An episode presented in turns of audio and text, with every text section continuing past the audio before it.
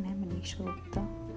मैं हिंदी की पोएम खुद से लिखती हूँ और मैं वो आपसे सामने पॉडकास्ट करना चाहती हूँ।